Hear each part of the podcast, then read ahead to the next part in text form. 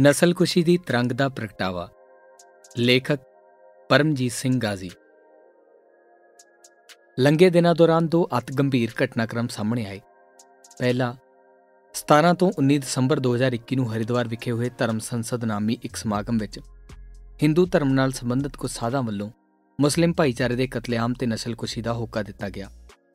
ਦੂਜਾ 5 ਜਨਵਰੀ 2022 ਨੂੰ ਫਿਰੋਜ਼ਪੁਰ ਵਿਖੇ ਹੋਣ ਵਾਲੀ ਇੰਡੀਅਨ ਪ੍ਰਧਾਨ ਮੰਤਰੀ ਨਰਿੰਦਰ ਮੋਦੀ ਦੀ ਇੱਕ ਰੈਲੀ ਰੱਦ ਹੋਣ ਤੋਂ ਬਾਅਦ ਮੋਦੀ ਦੀ ਜਾਨ ਨੂੰ ਪੰਜਾਬ ਵਿੱਚ ਕਥਿਤ ਖਤਰੇ ਦੇ ਹਵਾਲੇ ਨਾਲ ਬਿਜਲ ਸਤ ਭਾਵ ਸੋਸ਼ਲ ਮੀਡੀਆ ਤੇ 1984 ਵਾਂਗ ਸਿੱਖਾਂ ਦੀ ਨਸਲਕੁਸ਼ੀ ਦਾ ਹੋਕਾ ਦਿੱਤਾ ਗਿਆ। ਇਹਨਾਂ ਘਟਨਾਕ੍ਰਮਾਂ ਨੂੰ ਇੰਡੀਆ ਵਿੱਚ ਖਬਰਖਾਨੇ ਵੱਲੋਂ ਨਫ਼ਰਤੀ ਪ੍ਰਚਾਰ ਭਾਵ ਹੇਟ ਸਪੀਚ ਦੀ ਸੰਗਿਆ ਦੇ ਕੇ ਇਹਨਾਂ ਦੀ ਨਖੇਦੀ ਕੀਤੀ ਗਈ। ਧਰਮ ਸੰਸਦ ਵਾਲਾ ਮਸਲਾ ਹਾਲੀ ਵੀ ਚਰਚਾ ਵਿੱਚ ਹੈ। ਜਦਕਿ ਸਿੱਖਾਂ ਵਿਰੁੱਧ ਨਸਲਕੁਸ਼ੀ ਵਾਲੀ ਹਿੰਸਾ ਦਾ ਸੱਦਾ ਦੇਣ ਵਾਲੇ ਪ੍ਰਚਾਰ ਦਾ ਮਸਲਾ ਕੁਝ ਦਿਨਾਂ ਬਾਅਦ ਹੀ ਚਰਚਾ ਤੋਂ ਬਾਹਰ ਹੋ ਗਿਆ। ਨਸਲਕੁਸ਼ੀ ਦੇ ਇਤਿਹਾਸ ਵਿੱਚ ਵਾਪਰੇ ਜੁਰਮਾਂ ਦੀ ਘੋਖ ਕਰਕੇ ਵਿਦਵਾਨ ਗ੍ਰੈਗਰੀ ਐਚ ਸਟੈਂਟਨ ਨੇ ਨਸਲਕੁਸ਼ੀ ਦੇ 10 ਪੜਾਅ ਦਰਸਾਏ ਨੇ, ਜਿਹੜੇ ਕਿ ਨਸਲਕੁਸ਼ੀ ਦੇ ਕਰੀਬ ਹਰੇਕ ਕਾਂਡ ਵਿੱਚ ਵਾਪਰਦੇ ਨੇ। ਇਹ ਪੜਾਅ ਦਰਸਾਉਂਦੇ ਨੇ ਕਿ ਜਿਸ ਸਮਾਜ ਜਾਂ ਮੁਲਕ ਵਿੱਚ ਨਸਲਕੁਸ਼ੀ ਵਾਪਰਨ ਦਾ ਖਤਸ਼ਾ ਹੁੰਦਾ ਹੈ, ਉਸ ਵਿੱਚ ਨਸਲਕੁਸ਼ੀ ਦੀ ਤਰੰਗ, ਭਾਵ, ਜੈਨੋਸਾਈਡ ਇੰਪਲਸ ਹਰ ਸਮੇਂ ਸੰਚਾਰਤ ਰਹਿੰਦੀ ਹੈ। ਆਮ ਹਾਲਾਤ ਵਿੱਚ ਅੰਦਰ ਖਾਤੇ ਚੱਲਦੇ ਰਹਿਣ ਵਾਲੀ ਇਹ ਤਰੰਗ ਜਦੋਂ ਖਾਸ ਹਾਲਾਤ ਵਿੱਚ ਪ੍ਰਤੱਖ ਅਤੇ ਜ਼ੋਰਦਾਰ ਰੂਪ ਵਿੱਚ ਉੱਭਰਨੀ ਸ਼ੁਰੂ ਹੋ ਜਾਂਦੀ ਹੈ, ਤਾਂ ਨਸਲਕੁਸ਼ੀ ਵਾਪਰਨ ਦਾ ਖਦਸ਼ਾ ਵਧਣਾ ਸ਼ੁਰੂ ਹੋ ਜਾਂਦਾ ਹੈ। ਇੰਡੀਆ ਵਿੱਚ ਧਰਮ ਸੰਸਦ ਦੌਰਾਨ ਮੁਸਲਮਾਨਾਂ ਦੀ ਅਤੇ ਮੋਦੀ ਦੀ ਰੈਲੀ ਰੱਦ ਹੋਣ ਤੋਂ ਬਾਅਦ ਸਿੱਖਾਂ ਦੀ ਨਸਲਕੁਸ਼ੀ ਦਾ ਹੋਕਾ ਦੇਣਾ ਮਹਿਜ਼ ਨਫ਼ਰਤੀ ਪ੍ਰਚਾਰ ਨਹੀਂ ਹੈ, ਬਲਕਿ ਇਸ ਤੋਂ ਵੀ ਕਿਤੇ ਵੱਧ ਇਹ ਨਸਲਕੁਸ਼ੀ ਦੀ ਤਰੰਗ ਦੇ ਤੇਜ਼ ਤੇ ਠੋਸ ਹੋ ਜਾਣ ਦਾ ਪ੍ਰਗਟਾਵਾ ਹੈ। ਇੰਡੀਆ ਦੇ ਪੱਤਰਕਾਰ ਕਰਨ ਥਾਪਰ ਨਾਲ ਗੱਲਬਾਤ ਦੌਰਾਨ ਨਸਲਕੁਸ਼ੀ ਦੇ ਮਾਮਲਿਆਂ ਦੀ ਪੜਤਾਲ ਕਰਨ ਵਾਲੇ ਵਿਦਵਾਨ ਗ੍ਰੈਗਰੀ ਐਚ ਸਟੈਂਟਨ ਨੇ ਵੀ ਸਾਫ਼ ਕੀਤਾ ਕਿ ਇੰਡੀਆ ਵਿੱਚ ਮੁਸਲਮਾਨਾਂ ਦੀ ਨਸਲਕੁਸ਼ੀ ਦਾ ਮਾਹੌਲ ਸਿਰਜਿਆ ਜਾ ਰਿਹਾ ਹੈ। ਸਟੈਂਟਨ ਨੇ ਕਿਹਾ ਕਿ ਇੰਡੀਆ ਵਿੱਚ ਨਸਲਕੁਸ਼ੀ ਹੋਣ ਦਾ ਖਦਸ਼ਾ ਹੈ। ਉਸਨੇ ਅੱਗੇ ਕਿਹਾ ਕਿ ਅਮਰੀਕੀ ਕਾਂਗਰਸ ਨੂੰ ਇਹ ਚੇਤਾਵਨੀ ਦਿੰਦਾ ਮਤਾ ਪ੍ਰਵਾਨ ਕਰਨਾ ਚਾਹੀਦਾ ਕਿ ਇੰਡੀਆ ਵਿੱਚ ਨਸਲਕੁਸ਼ੀ ਨਹੀਂ ਵਾਪਰਨ ਦੇਣੀ ਚਾਹੀਦੀ। ਸਟੈਂਟਨ ਨੇ ਇਹ ਵੀ ਕਿਹਾ ਕਿ ਅਮਰੀਕੀ ਰਾਸ਼ਟਰਪਤੀ ਜੋ ਬਾਈਡਨ ਨੂੰ ਇੰਡੀਅਨ ਪ੍ਰਧਾਨ ਮੰਤਰੀ ਨਰਿੰਦਰ ਮੋਦੀ ਨੂੰ ਸਾਫ਼ ਕਹਿ ਦੇਣਾ ਚਾਹੀਦਾ ਹੈ ਕਿ ਜੇਕਰ ਇੰਡੀਆ ਵਿੱਚ ਨਸਲਕੁਸ਼ੀ ਵਾਪਰਦੀ ਹੈ ਤਾਂ ਅਮਰੀਕਾ ਇੰਡੀਆ ਨਾਲ ਆਪਣੇ ਸਬੰਧਾਂ ਬਾਰੇ ਮੁੜ ਵਿਚਾਰ ਕਰੇਗਾ। ਇਹ ਟਿੱਪਣੀਆਂ ਬਹੁਤ ਸਪਸ਼ਟ ਨੇ, ਕਿਉਂਕਿ ਸਟੈਂਟਨ ਨੂੰ ਪਤਾ ਹੈ ਕਿ ਇੰਡੀਆ ਵਿੱਚ ਨਸਲਕੁਸ਼ੀ ਦਾ ਖਤਰਾ ਬਿਲਕੁਲ ਹਕੀਕੀ ਹੈ ਤੇ ਧਰਮ ਸੰਸਦ ਦੌਰਾਨ ਕੀਤੀ ਗਈ ਮੁਸਲਿਮ ਵਿਰੋਧੀ ਬਿਆਨਬਾਜ਼ੀ ਸਧਾਰਨ ਪੱਧਰ ਦਾ ਨਫ਼ਰਤੀ ਪ੍ਰਚਾਰ ਨਹੀਂ, ਬਲਕਿ ਨਸਲਕੁਸ਼ੀ ਦੀ ਤਰੰਗ ਦਾ ਪ੍ਰਗਟਾਵਾ ਹੈ। ਜਿਸ ਨੂੰ ਜੇਕਰ ਨਾ ਰੋਕਿਆ ਗਿਆ ਤਾਂ ਇੰਡੀਆ ਵਿੱਚ ਨਸਲਕੁਸ਼ੀ ਦੇ ਅਗਲੇ ਪੜਾਅ ਵਾਪਰਨ ਲੱਗਿਆ ਬਹੁਤਾ ਸਮਾਂ ਨਹੀਂ ਲੱਗਣਾ।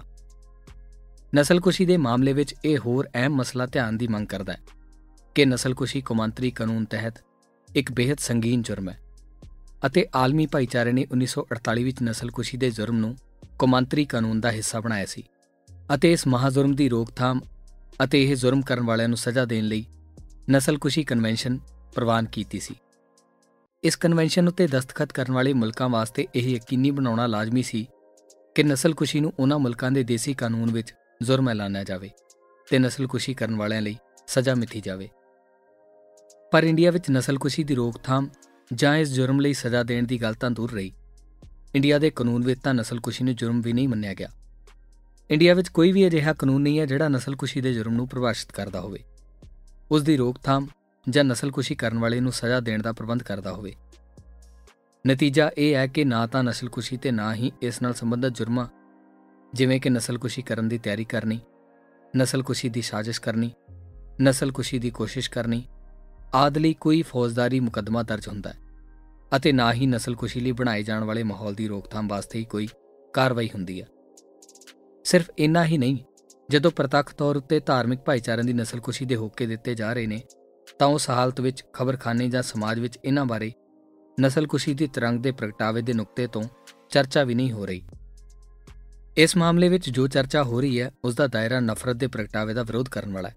ਨਾ ਕਿ ਇਹ ਗੱਲ ਉਜਾਗਰ ਕਰਨ ਵਾਲਾ ਕਿ ਮੌਜੂਦਾ ਸਮੇਂ ਇੰਡੀਆ ਵਿੱਚ ਕੁਝ ਹਿੱਸੇ ਸ਼ਰਿਆਮ ਨਸਲਕੁਸ਼ੀ ਦੀ ਤਰੰਗ ਦਾ ਪ੍ਰਗਟਾਵਾ ਕਰ ਰਹੇ ਨੇ। ਜਿਸ ਬਾਰੇ ਨਸਲਕੁਸ਼ੀ ਦੇ ਮਾਹਰਾਂ ਵੱਲੋਂ ਸਖਤ ਤਾੜਨਾ ਕੀਤੀ ਜਾ ਰਹੀ ਹੈ।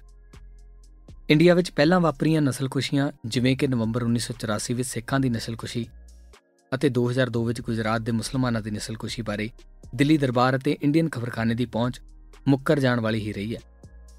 ਜ਼ਿਕਰਯੋਗ ਹੈ ਕਿ ਗ੍ਰੈਰੀਐਟ ਸਟੈਂਟਨ ਦੀ ਖੋਜ ਦਰਸਾਉਂਦੀ ਹੈ ਕਿ ਮੁੱਕਰ ਜਾਣਾ ਦਰਅਸਲ ਨਸਲਕੁਸ਼ੀ ਦਾ ਕਦੇ ਵੀ ਨਾ ਮੁੱਕਣ ਵਾਲਾ ਪੜਾਅ ਹੁੰਦਾ ਹੈ। ਮੁੱਕਰ ਜਾਣ ਦਾ ਅਮਲ ਇਸ ਗੱਲ ਦਾ ਵੀ ਪ੍ਰਗਟਾਵਾ ਹੁੰਦਾ ਹੈ ਕਿ ਉਸ ਰਾਜ, ਸਮਾਜ ਅੰਦਰ ਨਸਲਕੁਸ਼ੀ ਦੀ ਤਰੰਗ ਕਾਇਮ ਹੈ, ਜੋ ਕਿ ਕਿਸੇ ਵੀ ਵੇਲੇ ਪ੍ਰਬਲ ਰੂਪ ਧਾਰਨ ਕਰ ਸਕਦੀ ਹੈ। ਇਸ ਲਈ ਸਪਸ਼ਟ ਹੈ ਕਿ ਹਾਲਾਤ ਦਿਸਦੇ ਤੋਂ ਵੱਧ ਗੰਭੀਰ ਨੇ।